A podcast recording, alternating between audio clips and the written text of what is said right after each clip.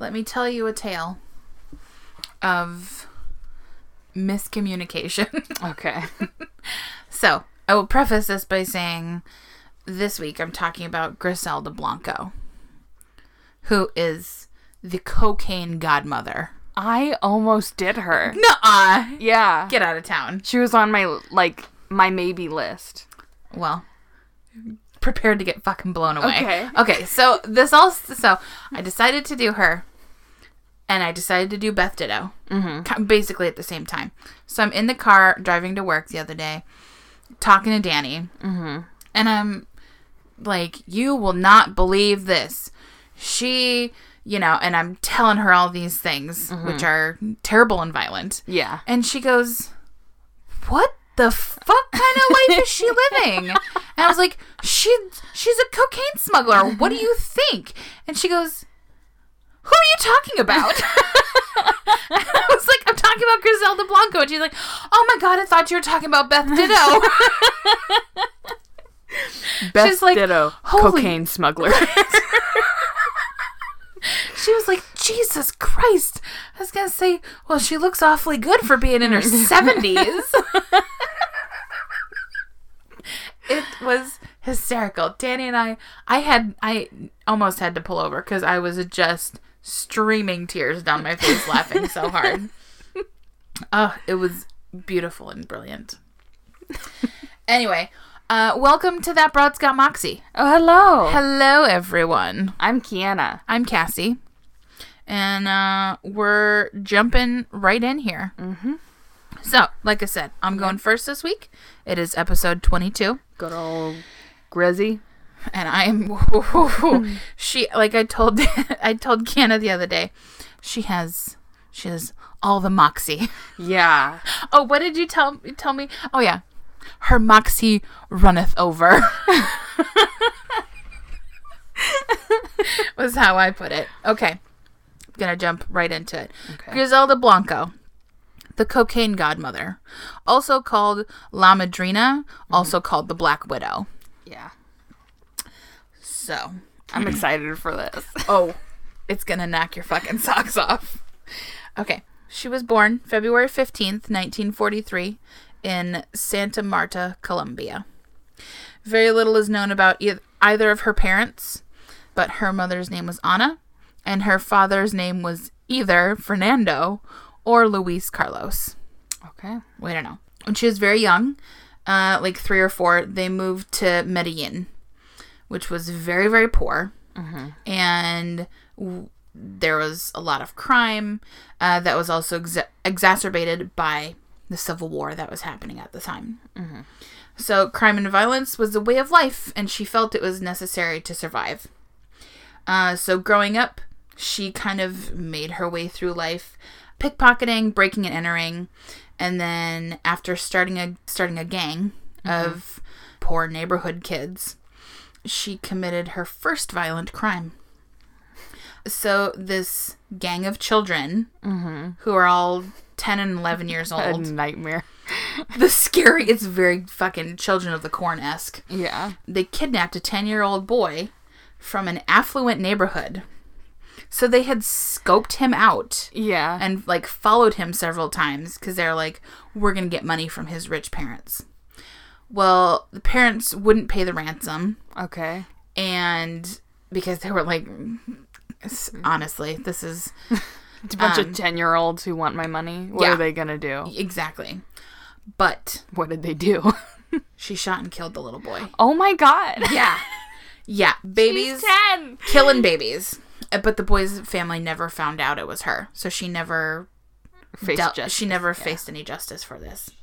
At the age of 14, her mother's boyfriend attempted to rape her. And she was like, fuck this shit. So she left the house for good and made money through pickpocketing and stealing, breaking and entering, those kinds of things. There's been Just insin- light casual just a little light casual. Just some B&E. Yeah. Um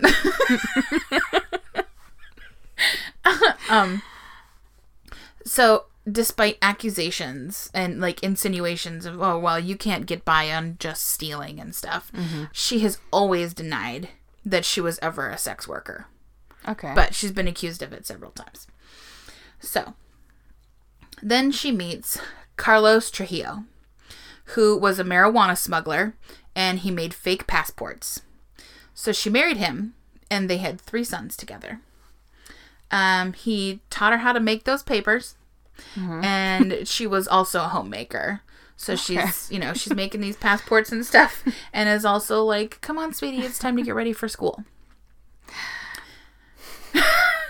Just a wild, like, visual, Yeah. like, mhm cocaine smuggler in the streets, stepford wife in the house. Exactly. Yeah. Yeah. She was a homemaker, she, but she had bigger ambitions. So, after many business disputes, she and Carlos separated and she began a relationship with his close friend, Alberto Bravo. So How she, close? I mean, they were like best friends. Oh, okay. Yeah. I was like, is this an oh, yeah. affair? No, no. Alberto and Carlos, yeah, were best friends. Okay. And so Carlos and Griselda split up. She started seeing Alberto, and he was loaded. Mm-hmm. He was a cocaine trafficker, a very successful one. So cocaine at this time was only just beginning and was on its way to becoming a, clearly a very lucrative commodity. But she had to get rid of Carlos. Divorce was illegal in Colombia at the time.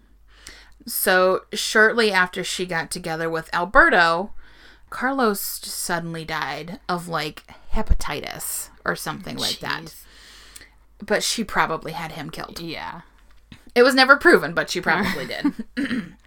With all the other crazy shit she's done, that would not even be the in surface the top of 10. wild. yeah.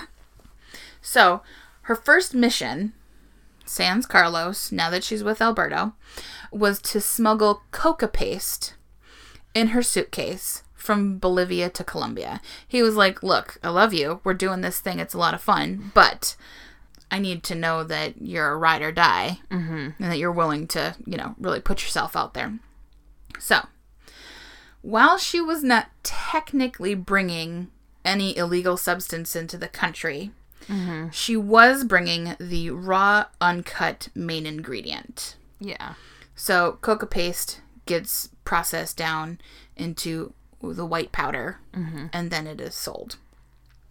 But, so I had listened to, side note, I listened to a podcast. It was a mm-hmm. three part series on her, and the podcast is called Kingpins.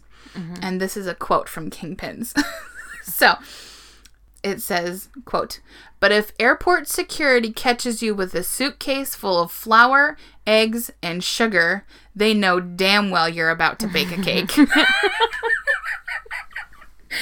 I laughed so hard at that every time I heard it. And I was like, oh, that's going in my story.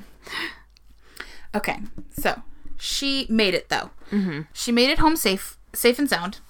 And basically, all she had to do was just like bat her eyelashes and smile at the security guards, and they never, they never looked at her twice. Yeah. even though she's bringing a whole bunch of coca paste with her. Lady, ladies don't do bad things. Exactly, They're incapable. and that's that's how we get to uh, the next big plot. So, Alberto and Griselda got married in 1971, and their business boomed. And then they decided to take their business to the next level, so they moved to the Big Apple, aka New York City, where cocaine was a drug of choice. Their clientele consisted of movie stars, professional athletes, socialites, politicians, and Wall Street executives.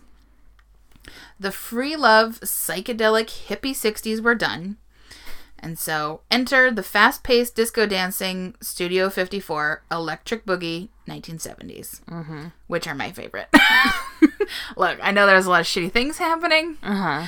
but my my my truest of true hearts Likes the is just a solid gold dancer at Studio 54. so they bought a house in Queens, opened a clothing factory and a lingerie shop, and used those two businesses as a way to launder their drug money. Everything was going as planned, but their mules were getting caught. And so she's like, how the fuck are we going to make this not happen?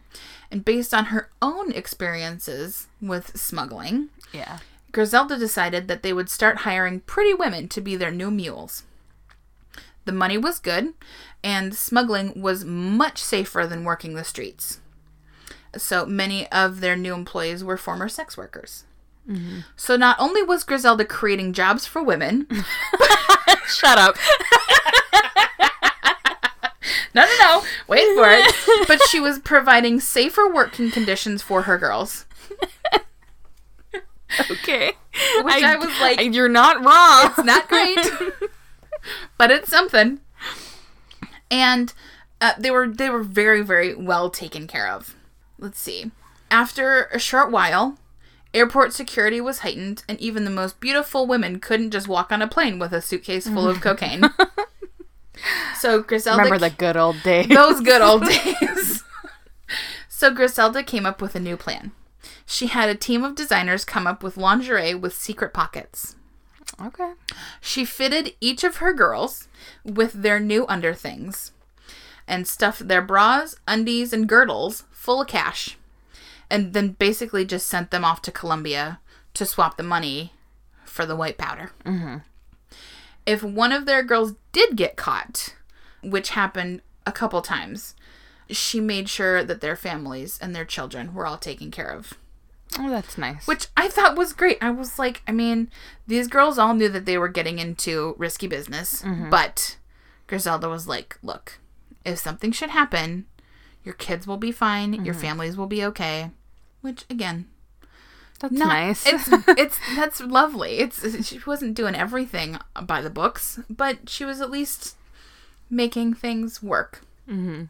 So once everything was running smoothly, Griselda and Alberto decided to live apart, and she returned to Colombia. okay. She cared for her three sons, taught them the family business, and when they would like come to New York City to visit, she would pack their suitcases full of cocaine Of course. because nobody's checking those children's suitcases. oh my god. Um, from their home base, Griselda took it upon herself to make traveling easier. So, she began to pay off employees at the Medellin airport. Mm-hmm.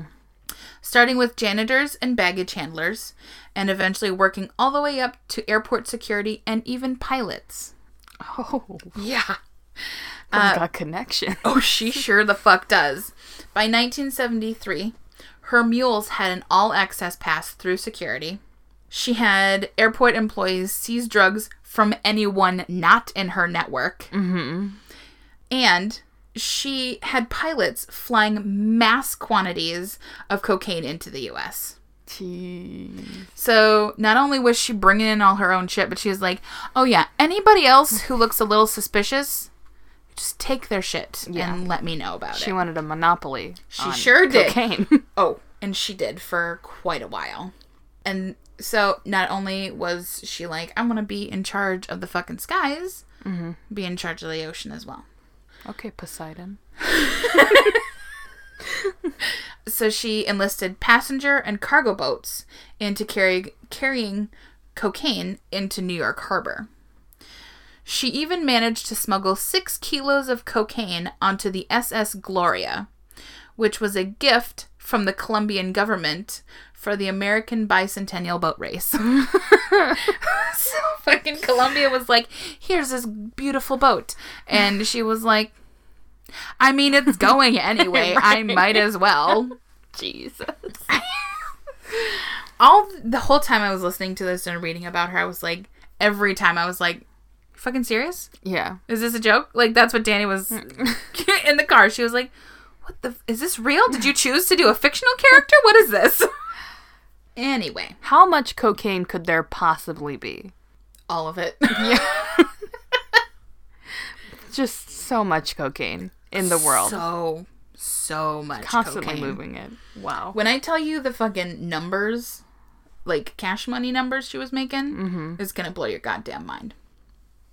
All right. You may be asking yourself, how the fuck is all this cocaine coming into New York City? Well, the NYPD knew about it. They just didn't care that much. Mm-hmm. The police were concerned about heroin. Heroin users, I mean, obviously, Yeah. it fucking kills people left, right, and center. Yeah. Heroin users were dropping like flies. And several very famous celebrities, including Janis Joplin and Jim Morrison, had died recently from heroin overdoses. Mm-hmm. And Colombia wasn't worried about the coke either. It was too focused on marijuana. And then I put Smack's head. because, really? Between the two. Yeah. Yeah. They were like, those goddamn hippies aren't getting their weed anymore. Meanwhile, this fucking party drug, which has the highest of the highs and the lowest of the lows, mm-hmm. is full, literally just flooding through the streets of Yeah. New York. This started to change in 1974 after the Drug Enforcement Association, or the DEA, teamed up with the NI- NYPD for Operation Banshee. Mm-hmm. It was nicknamed Operation Banshee because of all the female suspects. Fuck you. right? I was like, really? Really? Just narrowed my eyes and Yeah. angrily looked at them. I thought it had to do with like screaming. No, But no. They were just like, oh, there's a bunch of girls. Yeah. We'll just call them a bunch of banshees. Yeah. So they knew cocaine was coming into the city, and after finding abandoned girdles full of coke in airport bathrooms, uh, they were like, well, this is a fucking problem. But they didn't know who was behind it. Mm-hmm. So they got their first break after seizing a shipment of 150 kilos of cocaine from a cargo ship. Woo. they intercepted it and then basically uh, we just think that it, someone snitched. Mm-hmm. Someone was like well this is who's behind it. The feds traced it back to alberto and griselda. Alberto had been tipped off about the impending indictment mm-hmm. He was in new New york, York. city she's in Colombia taking care of her children he called her up and was like hey I need to fly back to Colombia for some business. This Can you come up here and manage things while I do these other things back home? Mm-hmm. So they did. They swapped places. Mm-hmm. He had only been back for a couple couple of weeks when the indictment came down, and their girls, their mm-hmm. mules, started getting arrested. So as soon as Griselda heard of her fate, she fled back to Colombia. Yeah. She was fucking pissed. Yeah. I mean, rightfully so. yeah. So Alberto had tried to set her up to take the fall. And I put, he should have remembered what happened to her first husband. Oh no! oh, yes. Alberto! Oh, oh. Alberto goes down in the most fucking beautiful, poetic way. After returning to Medellin, she, you know, they're trying to recoup their business because 30 of their girls had all been arrested. Everybody knows who she is. Mm-hmm. She's like, fuck, I'm not going back there anytime soon. So after returning to Medellin, she met a young carjacker named Pablo Escobar. Oh. Uh-huh. And she took him under her wing. Uh, he was ambitious, crafty, and she taught him just everything that she could. Mm-hmm. He he respected her and thought she was great. So she was like, "Come work for me. I'll teach you the ways." Mm-hmm. She started allowing him to like sell cocaine and kind of start his own like mini enterprise. Mm-hmm. She would take a hefty cut and believed he would become an important asset for her company. I mean, he does become important. Oh yeah. but things took a turn for the worse. And Pablo no longer wanted to work for Griselda. He wanted to call the shots and run his own cartel. Mm-hmm. He was extremely violent, feared by everyone, and basically just did whatever the fuck he wanted. Mm-hmm. And that's I mean, what he's known for. He's fucking ruthless. So basically, he started a drug war in Medellin, mm-hmm. and he won Yeah. because they were still recouping from losing all of their mules. They're still making all the drugs, and that end is is still you know happening, but they're having a hard time moving the you know moving the product. hmm Alberto and Griselda were forced to pack up their business and flee to Bogota. which I had to write down phonetically because for whatever reason I always want to call it like Bogota or something like that. Putting the wrong emphasis on the wrong syllable. That's relatable. Amen.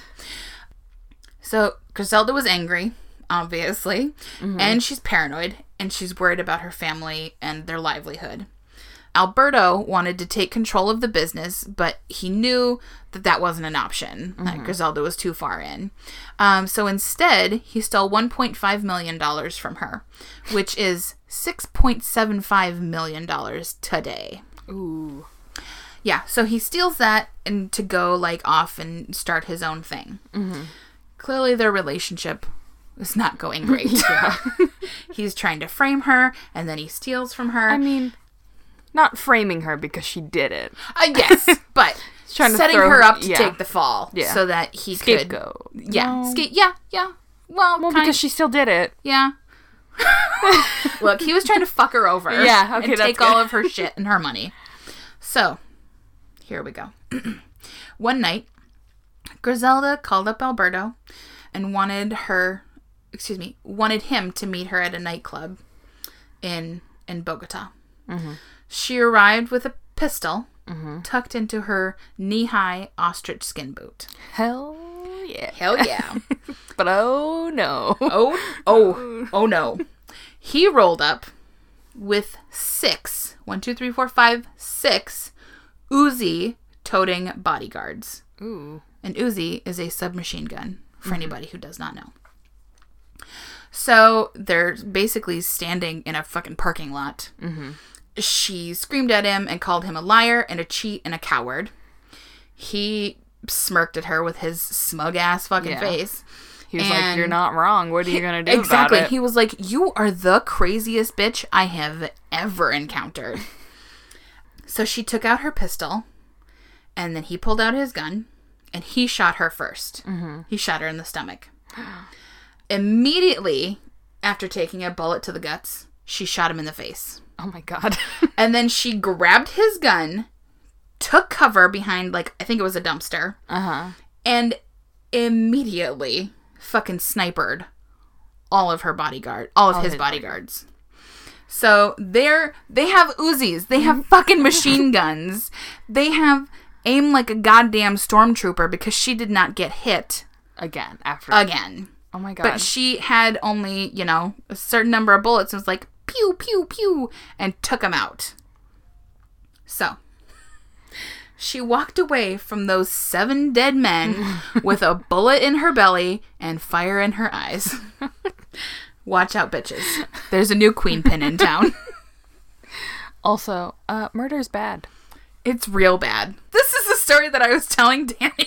And she's like, What the fuck is Beth Ditto doing with her life? How is she not in prison? exactly. yeah, hysterical. When I was, I, I couldn't, I couldn't even wrap my brain around this. Okay, so with Alberto out of the way, Griselda got in touch with Pablo Escobar, who is running a very lucrative business, mm-hmm. and she's like, "Look, let's stop fighting. I'm in charge now. Let's make this happen." So, in order to move her product into the U.S. and continue to evade the DEA, she used a fake Venezuelan passport and Pablo Escobar's like name recognition to get back into the game. So she went to Florida. She went to Miami. She tried to climb back up the ladder, like working her way up, but you know, distributors and buyers and dealers wouldn't work with her because they didn't know who the fuck she was. yeah. So, so none of these men gave her any respect. They were just like, ugh, just another woman that we need to deal with Yeah. and no one knew who she was or what she was capable of. So her power move was uh, very like Pablo Escobar esque. She so she made a list of those who had been disrespectful and you know sexist and just assholes, and eliminated them in the boldest and bloodiest way she could. Her go-to method: the motorcycle drive-by. Yep. We love a drive-by. I mean, we don't love a No, we drive-by, but we talk about them frequently. Bicycles, motorcycles, mm-hmm. Dutch drive-bys. Yeah. That's the one on the bicycle. right? Yeah. Okay. the one on the okay. bicycle. She. I don't know if you're gonna say this. Didn't she invent the drive-by? Yeah. Ba- yeah. Yeah. Yep. Okay. So basically, there would be two riders, and they would kill in broad daylight, mm-hmm. just in front of everyone, wherever. And they used a motorcycle because they could evade the police while going through Miami traffic. Yeah. Like, get on, shoot them, get off. Excuse me. Zip, zip, zip, zip. Boop, boop, boop. Out of here. Nobody knows who did it or why or what they were doing it for. Yeah. Easy peasy. So word spread fast. Don't fuck with Griselda. Mm-hmm. So while building her business, this is just a little side note. So while building her business in Miami, she met and married a man named Dario Sepulveda, and they had a son named Michael Corleone, Oh. which I don't know if you know, is the main character in The Godfather. Okay, that's why the name is that familiar. was it was her favorite movie. So she was like, Okay, my okay. baby, Michael Corleone Sepulveda." Um, okay. I was like, that name is really familiar. Yes, exactly. So they had a shitty relationship, and in 1983, Dario was fed up with Griselda and her drug use and her instability, and so he kidnapped their son Michael and fled to Colombia. Griselda was furious mm-hmm. and had two of her hitmen go retrieve Michael mm-hmm. and just straight up murdered Dario in the street. Yeah. Bad news bears. Yeah. Or would you go to like her home turf? Yeah, it is bad. So in 1984, Griselda was at her peak. She'd spent the last five years growing her business and running the Miami streets. She employed almost a thousand people and was raking in, wait for it, $80 million a month. oh my god. Which, How hold on, let me spend that much money? let me blow your mind more. That's $197 million in today money. I can't even think about. I It can't makes me barf. I can't even picture that much money. No, no. So she owned property all over Colombia, a huge luxury penthouse in Miami, mm-hmm. And of just a fleet of mm-hmm. like crazy, exotic, expensive vehicles. Yeah. She was a she was a car gal. she was saturated with money and had good taste. She owned a Except for her taste for blood. Very good, very good. You should write true crime novels. Maybe. Maybe not. Where was I? Probably not. So she owned a, a tea set Mm-hmm. that had previously been used by Queen Elizabeth. Oh, hello. She owned a pearl necklace that once belonged to Argentina First Lady Eva Perón. Oh. Oh yeah. Oh, she paid a paid a, paid a fucking pretty penny for that. Yeah. Shit's not cheap. Sure isn't. And she had a custom gold Mac 10 machine gun that was encrusted with emeralds. Now that's just too much. That's a little over the top. Um, she also bought houses and cars for her loyal employees, and for the disloyal ones, she just had them taken out. So she didn't have any disloyal employees. In the past, she'd occasionally used a bump of cocaine to get her ideas, um, but at this point in time, she was smoking what I wrote bazooka because, but it's because it's it's a, it's a Spanish word. It's bazooka. oh, okay. But okay. when I was listening to it, I was like, it's called bazooka, like the fucking bubble gum. So, Basuco. Suka, suka, bubblegum. So she's smoking Basuco. Uh, that's basically unrefined cocaine paste that is way fucking crazier than coke. Oh, like- she was doing the paste? yes. Oh my yeah. God. She's like, it's it's un, it's unrefined, so it's Mm-hmm. not coca paste anymore. It is. It has already been processed, but it has not been turned into the white powder. Mm-hmm. Because once you put added, here here we go. Once you put additives into it to make Mm-hmm. it into a powder, it becomes less. You know, it's still fucking coke, Yeah. but Basuco before it's been refined into a powder. Yeah. Get you Uh, off your tits. It's That's exactly right. It gets you off your tits. I can't. So she's smoking this. She's losing her goddamn mind. Real, real high ups, real, real low lows.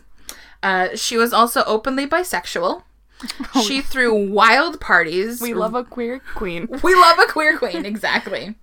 Uh, she threw wild parties, read orgies, um, spent millions of dollars on drugs and booze for her partygoers, and after smoking too much bazooka, would force people to have sex with her at gunpoint.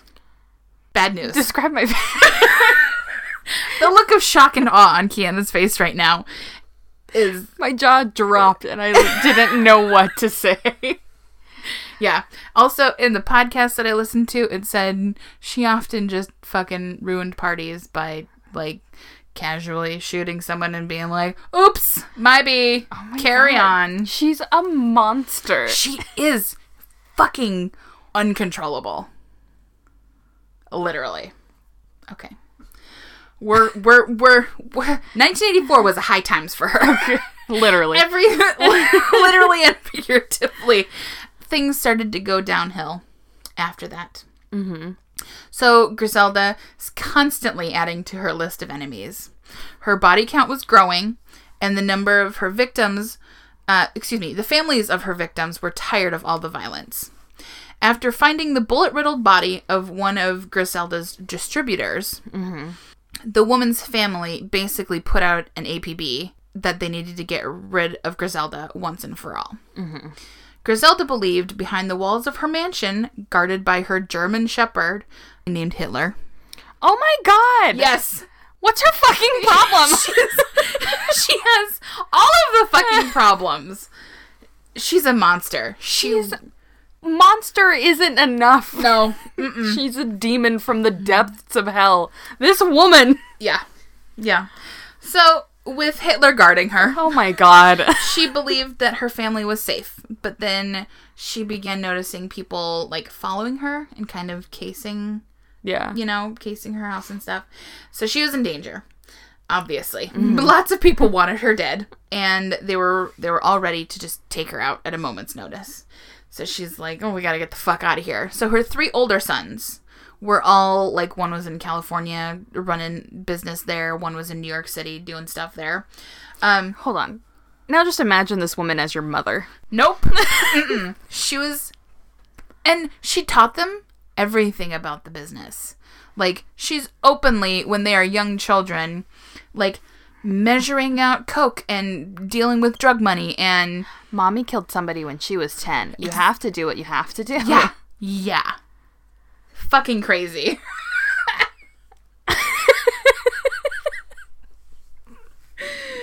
Ah, God.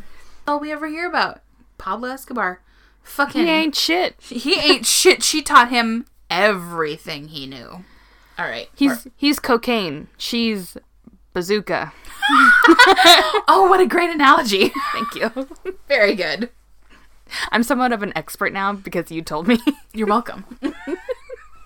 so Griselda moved with her son Michael Corleone uh, to California, to Irvine, California, to avoid being killed, while her three oldest sons, uh, you know, were out doing their thing, keeping the family business alive. While living in Irvine, a former employee named something Gomez, I don't remember his first name, Okay. basically found his way back onto her payroll through, you know, various ways. He began laundering money for her, all the while gathering information and reporting back to the DEA. Ooh. Yeah. Got a So- rat. Yeah, a big one. So after hitting a few, you know, a few different speed bumps, they finally, the DEA finally had the evi- evidence that they needed to arrest the cocaine godmother. Mm-hmm. Also, real quick, it ugh, it made me want to punch this douchebag in the face. So the lead like agent on this was something Palumbo, Detective Palumbo, and after getting you know shut down and like oh that didn't work. We gotta try again. People like in his you know in his that he worked with mm-hmm. would basically like tease him about it. They're like you're never gonna catch her. Mm-hmm. She's gonna go back to Colombia Colombia and you'll never see her again. And he was like fuck you. I'm gonna catch her. Mm-hmm. We're gonna arrest her and then i'm gonna kiss her. Yeah. God. and so when she was arrested, she was arrested in her home. She was she had sent her son and her his nanny off to the park. Mm-hmm. She was sitting in bed reading her Bible. Don't do that, girl. You're not getting that. You're not fucking You're fooling just wasting your anybody. time. Yeah, so they bust into her house and, you know, throw cuffs on her and arrest her. And then this fucking douchebag plants a kiss on her. And I was like, That's disgusting. ugh. This is I was, only- the, I was like, are you fucking kidding me? Dirtbag. I was so upset by it. Does he know that he's gonna probably die? right? She's like, I will have you murdered. Thank yeah. you. She has a list that she keeps up with. She's Santa, but cocaine. she has a list and she's checking it twice, and he's on it now. He is at the top of the fucking list. So in 1985, uh, she was eventually sentenced to 15 years Girl. um, for conspiracy to import and distribute cocaine. Her lawyer managed to get her a deal in which she lived in pretty comfy conditions at a low level security prison in California. She paid off officers, obviously. Yeah. and was allowed to have contraband in her cell. She had unlimited phone use, and her visitors never had to be searched. Oh. Mm-hmm. So she wasn't in prison. Basic, yeah, no, she she slept in a mildly uncomfortable bed for ten years. Yeah. So she ran her drug drug business right from her cell. She was then in a brief relationship with a young man while in prison, but in the end, it didn't work out. Why, you ask? So Griselda had come up with a plan to kidnap JFK Jr. John John. so None of This- sounds real. no. All this whole plan was to kidnap him, hold him for ransom, and basically until she was released and could go back to Colombia, and then they would just release him. Haven't the Kennedys been through enough? No kidding. it's like goddamn. Uh, so it clearly it didn't work out. John John was never kidnapped, and uh, her, you know, her young lover fucking chickened out, and she he was like, "You you done gone crazy, girl." uh, so then he went to the police. And he was like, "You guys are not gonna believe this shit. I don't believe this shit. Nobody does. It's crazy." So, in June of 1995, she was indicted on three counts of murder from um, from in Miami, and was facing the death penalty. Not good news. But with some fucking stroke of luck, the two key witnesses. So it was her young lover, right? And also Gomez, the guy who was a snitch yeah. were both sleeping with, both having a fa- uh, an affair with the same like secretary who worked at the state's attorney's office, Oh. and they were the two like key witnesses. Mm-hmm. So they were no longer fucking key witnesses Yeah. because they were stooping the same girl, Uh huh. and uh, and they were like, "Uh, you're not really credible anymore. I don't think so." Yeah. Rough. yeah. So their credibility was fucked, and Griselda was offered a plea deal. She would serve 10 years for the three murder charges, in addition to the 10 she had already served. See, okay, hold on. Tell me. How wild is our court system that she gets 10 years for three murders, but had 15 for drugs? Yeah. And they couldn't even prove the drugs were hers. She was she was in she was charged and indicted What year is with this? Um, Reagan? 85. Fucking Reagan? yes. fucking, fucking Reagan. It's fucking his fault. Let's give murderers more time than drug dealers. yeah. And in her case, throw away the key. Mm-hmm. Anyways, what else did she do? Okay. so she ultimately served on 20 years Okay. uh, on what should have been life. Yeah. Mm-hmm. She served as old as I am. Yeah. Minus oh, three God. years. Oh boy, that's that's hard to wrap your brain around. Yeah. So she had suffered a heart attack while in prison, Good. and at that point she was like, "Oh God, you know, living the life of a queen pin is really taxing on one's health. This this stress is gonna kill me." Oh my god. so she's like i'm gonna i'm gonna step back i'm gonna let my sons and whoever else kind of they had been arrested also but by the time she was out of prison they also were out of prison uh, even though they were all murderers and Yeah. drug smugglers as well the whole the whole thing's fucked. Yeah. But she was like, "Ugh, this is too much for me. I need to step back a little." So she was released in 2004 and deported back to Colombia. She was like, "Oh, thank goodness." uh, while all of her assets, aka drug money, were frozen, she still held property all over Colombia. So she rented them out. Fair. Eventually, she had enough to buy a large house in a very nice neighborhood Okay. and lived a relaxing life for several years. But suddenly, her face and her story was everywhere. Mm-hmm. This is in like 2012, like 2011, 2012. Oh, she was still alive at this point? Yep. Oh. So, thanks to the internet and TV, her anonymity was compromised. Mm-hmm. And then she started to get recognized by the wrong people. Mm-hmm. People are still very, very angry. Yeah. And so on September 3rd, 2012, she was standing in a butcher shop when a motorcycle pulled up outside. Mm-hmm. One of the riders came into the shot came into the shop, shot her twice, and left without skipping a beat. Yep. And that is how Griselda Story. Blanco was eliminated. Yeah. I. First of all, fucking wild start to finish. Second of all, when I wanted to do her, it was mm-hmm. because I knew that she is that she is somebody who's they say invented the drive-by. Mm-hmm. Who then I thought she just died outside the butcher shop because she was the victim of the thing she created, mm-hmm. and I was like, what, what justice, what karmic, like Oh yeah. but man, she deserved she deserved something else. She did a lot. She did everything. Oh my god. Yeah.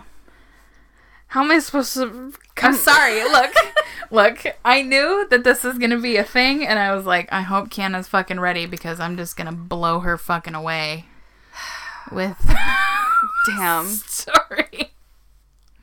Are there any movies about her?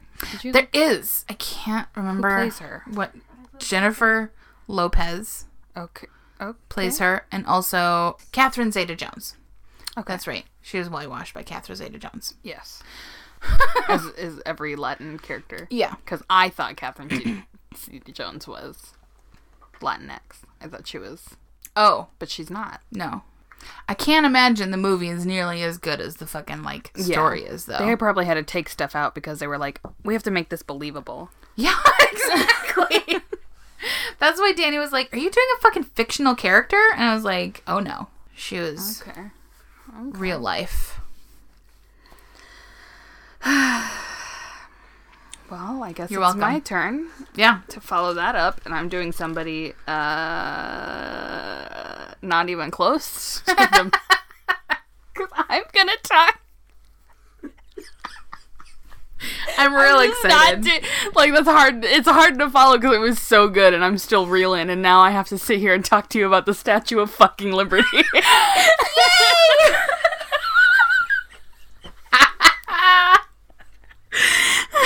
okay, okay. Let me preface this by going by by saying last night when I was talking to Dan, we were we were chatting on the couch and I was doing my homework, mm-hmm. and Danny was like, "Oh, I okay, I understand now. That's why she's doing that person because of when it'll come out." And I was like, "When the fuck is it coming out?" And I was, she was like. Too bad you can't go back and do Betsy Ross or something like that. And she was like, you know what? I think we need a Colombian drug lord in there somewhere. Like, okay, perfect. I was very confused though. I was like, is she doing? Who's she going to talk about? the Statue, The of, Liberty. of Liberty. All right, Um, okay. please What learn were your me. sources? School Did me. you tell me your sources? Oh, the episode, the three episodes of Kingpins yeah. that are about her, and then I read a little bit about her on Wikipedia and on, I think it was like crimes.com. Probably. Yeah, Okay. So those are your sources. those are mine. My sources. Tell me. a article called "The Statue of Liberty was created to celebrate freed slaves, not immigrants." Its new its new museum recounts by Gillian Brockell. Bits of a book called "Enlightening the World" by Yasmin Khan. WorldAtlas.com, LibertyEllisFoundation.org, and Wikipedia. Okay. The full name of the statue is actually the Statue of Liberty Enlightening the World. Oh. Yes, that's the full the full name of it. And what and was a what I can only describe as a strings attached gift from the people of France to the United States. A strings attached gift. Yeah. I like that. I'll I'll explain that. Have you been to the Statue of Liberty? I've floated past it on a boat. Okay. It was closed for quite a bit. Yeah. For a hot minute, yeah. I've never been. I've never been to the East Coast. I told you this. Yeah, you're going because I've week, never though. seen the Atlantic Ocean. Although that's I told you that, but then I flew to London over the Atlantic Ocean. Yeah, but you still have never seen it, right? I've seen it. well, I mean, from an airplane, but you've never like walked up to it and been No. like, "Hello, Atlantic Ocean." No. Okay. no, no, of course not.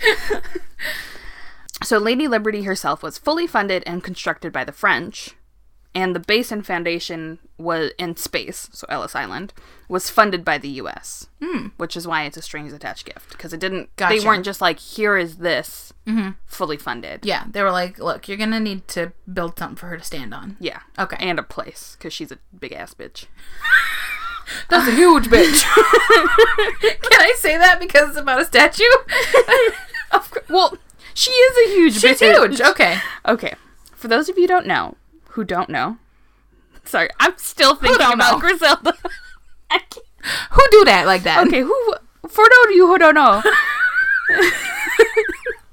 she's a very big copper, steel, and concrete statue that stands on Liberty Island in the U.S. She is dressed in a long draping robe, holds a torch above her head in her right hand, and a tablet with July 4th, 1776 inscribed on the tablet in her left hand, which is the day that the U.S. signed the mm-hmm. Declaration. Side note: We're going to Colleen's wedding next week, and Danny's dress looks like the Statue of Liberty. One one shoulder, like toga style and all. You should bring a torch and lamp. You'll probably have Oh my a torch. that's such a good idea. You're in Alaska. I think people have torches there. We're gonna put it on Instagram. yeah.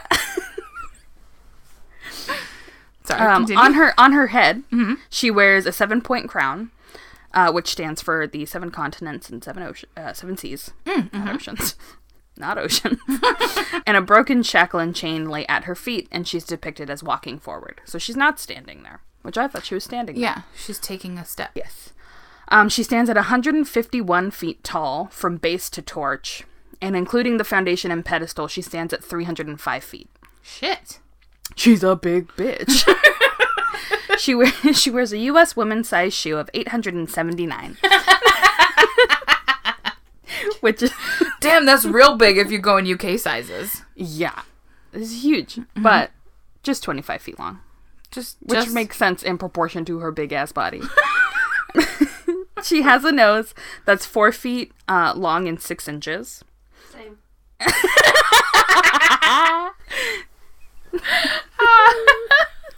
Danny just said same. Um, and she's an arm that's 42 feet long. wow. Yeah. She's the largest statue of a woman in the U.S. Mm-hmm. Do you know what the second largest one is? Oh. Um. They're thinking. Oh, I know. It's the um. Oh gosh, is the um. What's it called? Is it the? It's like Wind Dancer. Is it North it's North Dakota or South Dakota? Isn't it? No. All right, fine. Close. You stopped. it's the Portlandia statue. I was gonna say, is it Portland? Is it really? Yeah. She's the second largest. Oh. And that's a big size difference. That's Port- a huge size difference. Yeah. So the Portlandia statue, for those of you listening, is in Portland, obviously, downtown Portland. She's on She's top of a building. She's number two. That's fucking cool. Yeah. So she's number two, just behind the Statue of Liberty. And then Statue of Liberty is the third largest statue of a woman in the world. I'm gonna need the stats on the two bigger ones. I don't remember the second one. I think the second, the one in second place is only one foot taller Oh, than okay. her. Uh huh. But the largest one is in Russia, and it's like 80. Really? Yeah. All right. I said 80 as if I was a number. it's like double the size of the Statue of Liberty. Oh shit. That's. God damn. Yeah. Okay. So all in all, she's a big bitch. That's what I wrote down. That's mm-hmm. all of her measurements. Mm-hmm. Okay. Now we're gonna get to a little bit of like history. Okay. but not like, really. are you gonna say words, or are you just gonna continue to make weird hand I motions? this is now an ASL podcast. I will no longer speak. Sorry. Uh, Okay. Anyhow, the big bitch is meant to be a symbol of freedom and democracy and is and is visited by roughly 3.5 million people each year. damn. A lot of people. Uh, recently, a new museum has opened to commemorate the statue, and so that's why I began reading about her, which was that first article that I mentioned. Okay, yeah. And I thought it was super interesting, and so, uh, why I decided to cover her. Also, Fourth of July, mm-hmm. Independence Day, you know. Uh, so I've never visited the statue, as I said before, nor have it- I given it much thought. But I had always been under the impression that it was built as a symbol of celebrating immigration to the U.S. because of its pros- proximity to Ellis Island, Yeah. uh, which, for those of you who don't know, is a point of entry to the country. Yeah. Are you about to to fucking school me on something? No. Yes. Okay. Yes, I am. I feel like there's something coming that I have never heard of in my life. So, Okay. the Statue of Liberty was actually a dedication to the newly freed men and women and the celebration to the end of slavery. Slavery. Really? Yes. And when I was confronted with this knowledge, it made sense because the statue was erected as people came through Ellis Island. Uh-huh. So how can something be made in their honor before it happened? That's true. And the statue was put up 6 years before Ellis Island was even opened. Huh. Right? Yeah. You the Okay. Yeah. My mind's being blown right now. Okay. my mind was blown, and Yes. that's why I decided to read more into the history. Okay. Yeah. So the Statue of Liberty is the brainchild of two men, both French names. Good luck. Mm-hmm. Eduardo Rene de la Boile, de Boile, who was the at the time the president of the French Anti-Slavery Society, an important political thinker of his time, and Frederick Bartholdi, a staunch abolitionist. Okay. And I think Bartholi ended up building the statue. Yeah. And he's also okay. Remember, I'm going to Philadelphia. Yes, you are. Exciting. There's a fountain there built by That's right. Bartholdi. You told me that the other day. And as I was saying it, I was like, oh no, she's gonna think I know too much about the Statue of Liberty and know that I'm Nope. covering the Statue Nope. of Liberty. So I pretended not to know his name. I love you pretended not to know his name. I was like, you know, it's the guy, the guy who did the Statue of Liberty, you know? Yeah, whatever his name is. I, don't know it. I, I was like, yeah, I know there's a Frenchman who made the Statue of Liberty. I you could have said his name and I'd been like, yeah, sure, that sounds about right. no, I was so like as I was speaking, I was like, if I say his name, she's gonna know. Oh, fucking bless you for thinking I'm that smart. I appreciate the shit out of that. Okay. Anyway, Bartoli. Bartoli. Bartholi, Holdy, yeah. So they were both abolitionists, which makes sense as to why the Statue of Liberty was meant for Yeah. That, uh, that freed slaves. fucking makes sense now. But I cannot stress how much these men loved liberty and the end of slavery. They- even though they were French, they loved the U.S.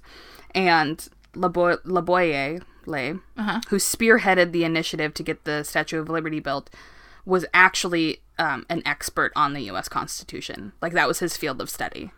Really? Yeah, he loved it. Don't know. God damn.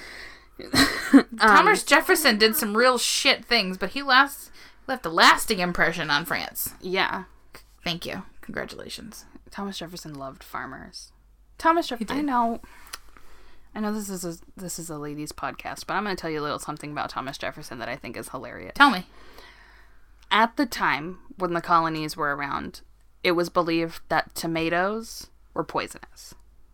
Okay. Thomas Jefferson, not being a huge idiot, was like, tomatoes are not poisonous. so he had a habit of going to parties, mm-hmm. tomato in hand, and then eating it like an apple, and then watching everybody around him think he was about Lose to die. their fucking They minds. thought- but he would be like, "No, I'm fine.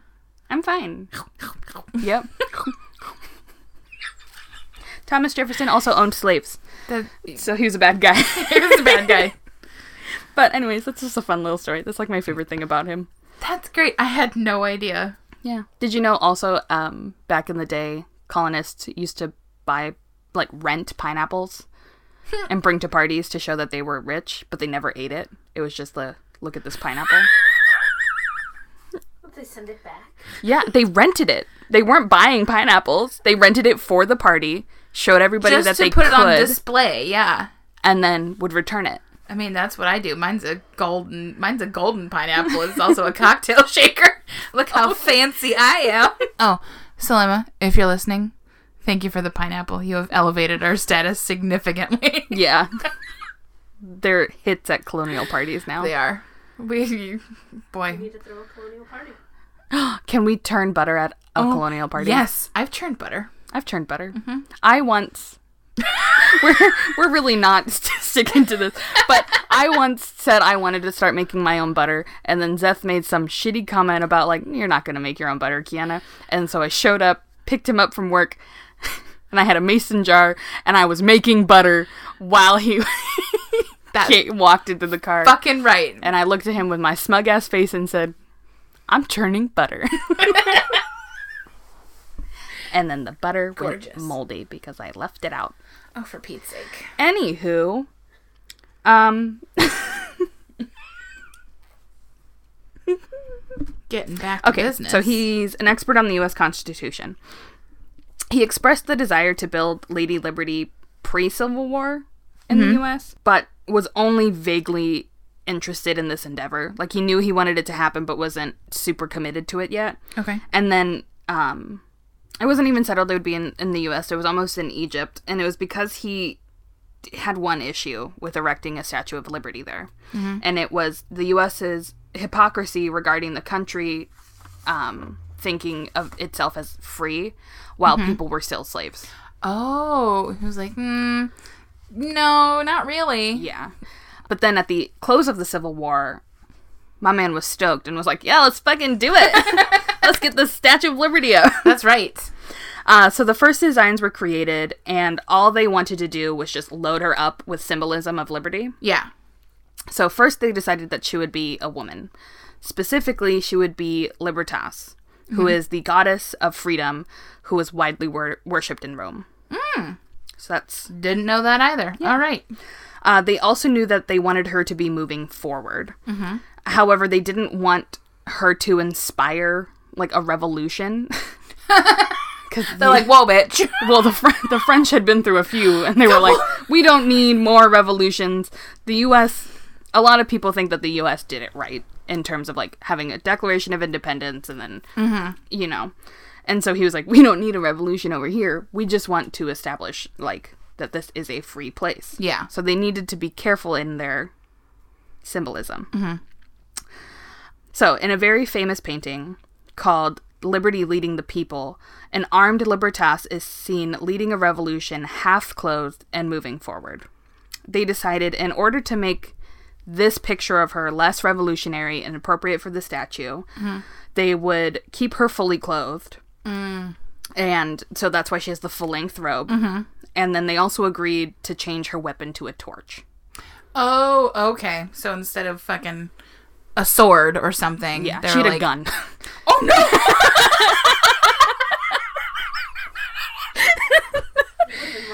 Ah, god damn.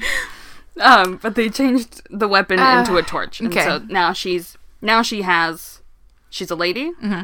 she's a robe, and she's a torch. Her tatas are covered and she's not wielding a weapon. Exactly. Gotcha. So we're almost to the point of the like final, the final product. Um, except she doesn't have the crown yet, the tablet, or the broken chains at her feet. Um, so Libertas, in every depiction, does not wear a crown. She wears a pilus. Mm-hmm. Do you know you know what it is then? Yeah. Okay. Well, for those who don't know, say, Maybe just tell everybody else. let's just blow past it. Um, for those who don't know, it's a brimless felt cap. Uh, think like a structured beanie that was given to emancipated slaves in ancient times to symbolize their freedom. Because you could tell a person was a slave if they were bald, or because they shaved their heads. oh, okay. And so, to be a freed man, you cover the bald head. In the OG designs, that's what she's wearing. She's wearing a pilus, not a crown. But Jefferson Davis, who was the Secretary of War uh, before the Civil War, Okay. and he later became the president of the Confederate States, was like, um, is a little too like abolitiony. I need it to be a helmet. Okay. Um, because they were planning the statue beforehand and after this. Okay. And Bartoli was like, okay, you're a racist slave owner, but you are a part of this country and you like have power. So we'll think about the helmet. They thought about the helmet and they were like, wait, we don't want her to look like a warrior. Yeah. So they changed it to the crown. Gotcha. And then it was the seven rays to make you think of the sun, the mm-hmm. seven seas, and the seven continents. And it also further pushed this idea that she's lighting the way because her Yeah. she literally looks like she has the sun on her head. Mm-hmm. So, in drawings in 1870, Lady, Lady Liberty in drawings and such was depicted as she is now, a crown on her head, right hand holding the torch and walking forward. However, the tablet wasn't in her left hand yet. Instead, she carried the broken shackles. Oh. This design got as far as a terracotta sculpture, but in the final design, the brokenest shackle is moved beneath her because they didn't want to offend the just defeated South. Mm-hmm. They were like, we're not going to rub it in your face too much. to which I say they should have. Yes. um, so they're like, okay, but we still want the chain, so we'll move it to a discreet spot. And the book that she's holding is supposed to be like a book of law, mm-hmm. and then it has the Day of Independence. on Yeah. it and that this was her design and now she was ready to be birthed she was conceived Yes. and now they needed money to birth her to push her out of the metaphorical vagina into the world into the world. exactly we did a lot of hand motions there nobody could see it was actually very beautiful It was, it was synchronized too. So in 1875, they officially announced the statue, known as Liberty Enlightening the World, was announced to be built. But it needed funding. At this point, it was agreed that the French would pay for Lady Liberty to be created, and the U.S. would pay for her pedestal and foundation. Bartholomew and Laboulaye fundraised all they needed for her, and did so without the help from the monarchs or the government. Oh, so wow. they basically just like Crowdsourced. crowdsourced the shit out of France. Shit. And the citizens of France were like, yeah, this sounds dope. And, and covered the whole cost of it. wow. Uh, the largest donation came from a copper industrialist who just donated, just donated, who donated uh, 128,000 pounds of the 200,000 pounds of copper needed for her. Oh my god. So over half. over half of the Yeah. copper? Yeah. Good lord. On the US side, fundraising was a bit more difficult. However, the excitement around her was prompted when the arm, Sand's body, was brought to Philadelphia during its centennial exhibition. Oh. So the people loved it, like just her holding the torch. Uh-huh. And once the exhi- exhibition was over, her arm was then moved to Madison Square Park for a Okay. bit. And it prompted more fundraising, but it still wasn't enough. And in 1885, her existence was threatened because they didn't have enough, enough money on the US side. So I think at this point, she was built. Okay.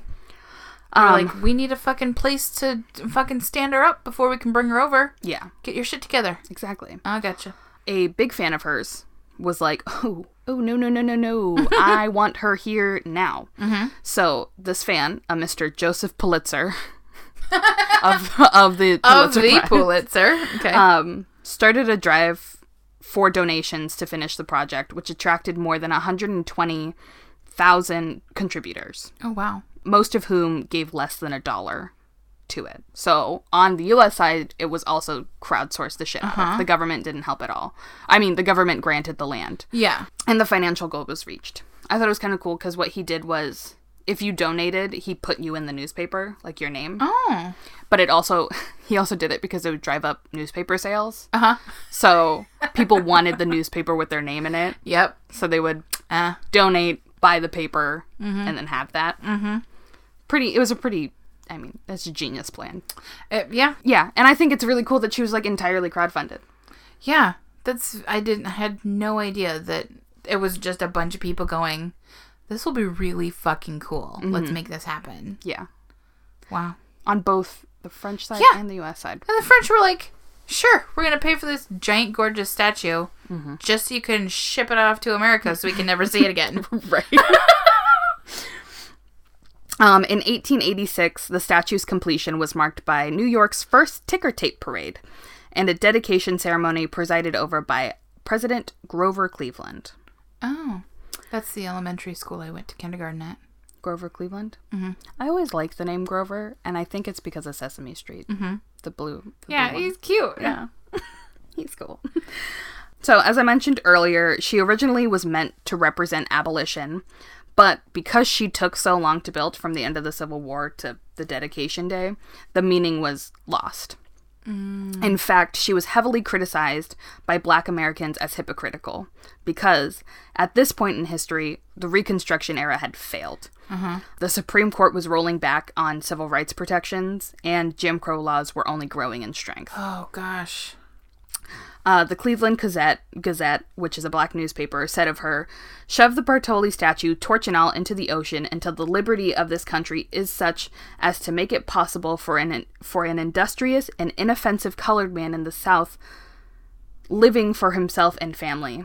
The idea of liberty of this country enlightening the world is ridiculous in the extreme." Ooh, He had some words. he's spilling the fucking tea. not only that, like the greatest irony is uh, black folks and like immigrants who were Uh-huh. entering the country often rode past the symbol of liberty and freedom on segregated ships. oh shit. Yeah. Furthermore, the suffragists at the time also regarded the statue as hypocritical. The Statue of Liberty, who was a woman, represented freedom and liberty, and yet no women in the country had the right to vote. Mm, mm-hmm. Not only that, on opening night, the only females granted access were Bartholdi's wife and the architect's da- granddaughter. What the fuck? So on Ellis Island, during all of the celebrate, not Ellis Island, sorry, on Liberty Island, uh-huh. all the celebration, two women. I cannot. All and the reason why they were barred was because officials stated that they feared women would be crushed in the excitement from the people around. I. Oh my fucking god. and it offended a lot of the people and they like obviously offended the suffragettes. Yeah. And so they a bunch of people chartered boats and then got as close as they could to the island and uh-huh. just started like giving speeches. Wow. So it's like this symbol in is so it's like powerful. Like we know what it means. Yes, yeah, exactly. But the history behind it, and even as it stands today, when people aren't entirely free, mm-hmm. it's it is hypocritical. Absolutely. So while the original dedication had to do with abolition and celebrating freedmen and women, it didn't stick around. Uh huh. So in 1903, the plaque with the poem The New Colossus, which reads, Give me your tired, your poor, your huddled masses yearning to breathe free air, was added. So that famous. Oh. Uh huh. It was, but only 17 years after the statue was built. So it, uh, like, again, obviously wasn't meant originally for the immigrants. Um, but that's how it is now. There you have it. In 1924, it was designated as a national monument, and in 1933, employees of the National Park Service had begun caring for her. Okay. In 1984, the UN recognized her as a World Heritage Site, and in modern times, she has been available to the public on and off, and also like sometimes you can get on the island, but not in the build, uh, not in No. her Yes. Yeah. weird thing to say. But and then sometimes you can be in her but not in the crown. so Statue of Liberty. I want to be in you. that's a love song if I ever heard it. but the ability to be inside her yes. is, is shut down for like several reasons, including fear of terrorist attacks. So after 9/11, Oh yeah. safety conditions. She's just fallen off, mm-hmm. down. Renovations because she's fallen down, and mm-hmm. then also government shutdowns Oh yeah. because it is a national park. Yep. On July fourth, two thousand eighteen. I don't know if you remember this, but there was an activist named Teresa, uh, not Teresa, Therese Patricia Akom- Akomondu. Who climbed up the robes of the Liberty statue and stayed up there for three hours to protest the separation of migrant families at the U.S. border. I do remember that. Yeah. Yep. And knowing now how tall she is, she was up high. Jesus Christ, yeah. She was. Sorry. I'm gonna have to try to do math. She's almost 300 feet tall. Yeah. And a 100. She was at her feet, which her feet start at 150. From feet up, 151. No, Nope. 305 minus 151. Mm, 154. Go ahead and email us the answer. because I don't feel like doing it. So, overall, after after all my research, I con- I concluded that Lady Liberty is a hypocritical bitch with a rich history. Beautiful. That's so cool. I had no idea about, well, any of that, quite frankly. I didn't either because I, I mean, Statue of Liberty is the Statue of Liberty. I didn't. I was talking to Sage about this, Uh-huh. and we didn't really even realize that the chains were at her feet. I didn't know there were chains at her feet. and then he tried to look up pictures, and you can barely see it from afar Oh. because they really, they really downplayed it after Yeah. re- receiving some feedback. Mm-hmm. Which They is were just like, too bad. we'll put them there, but you can just barely see them. Yeah. Wow. Did you know that? I didn't know any of that. Danny just shook her head no. All right. Well, that was a great episode. Yeah, Time to wrap it up because it's getting fucking hot in this podcast room. sure is the podcast dome. The podcast.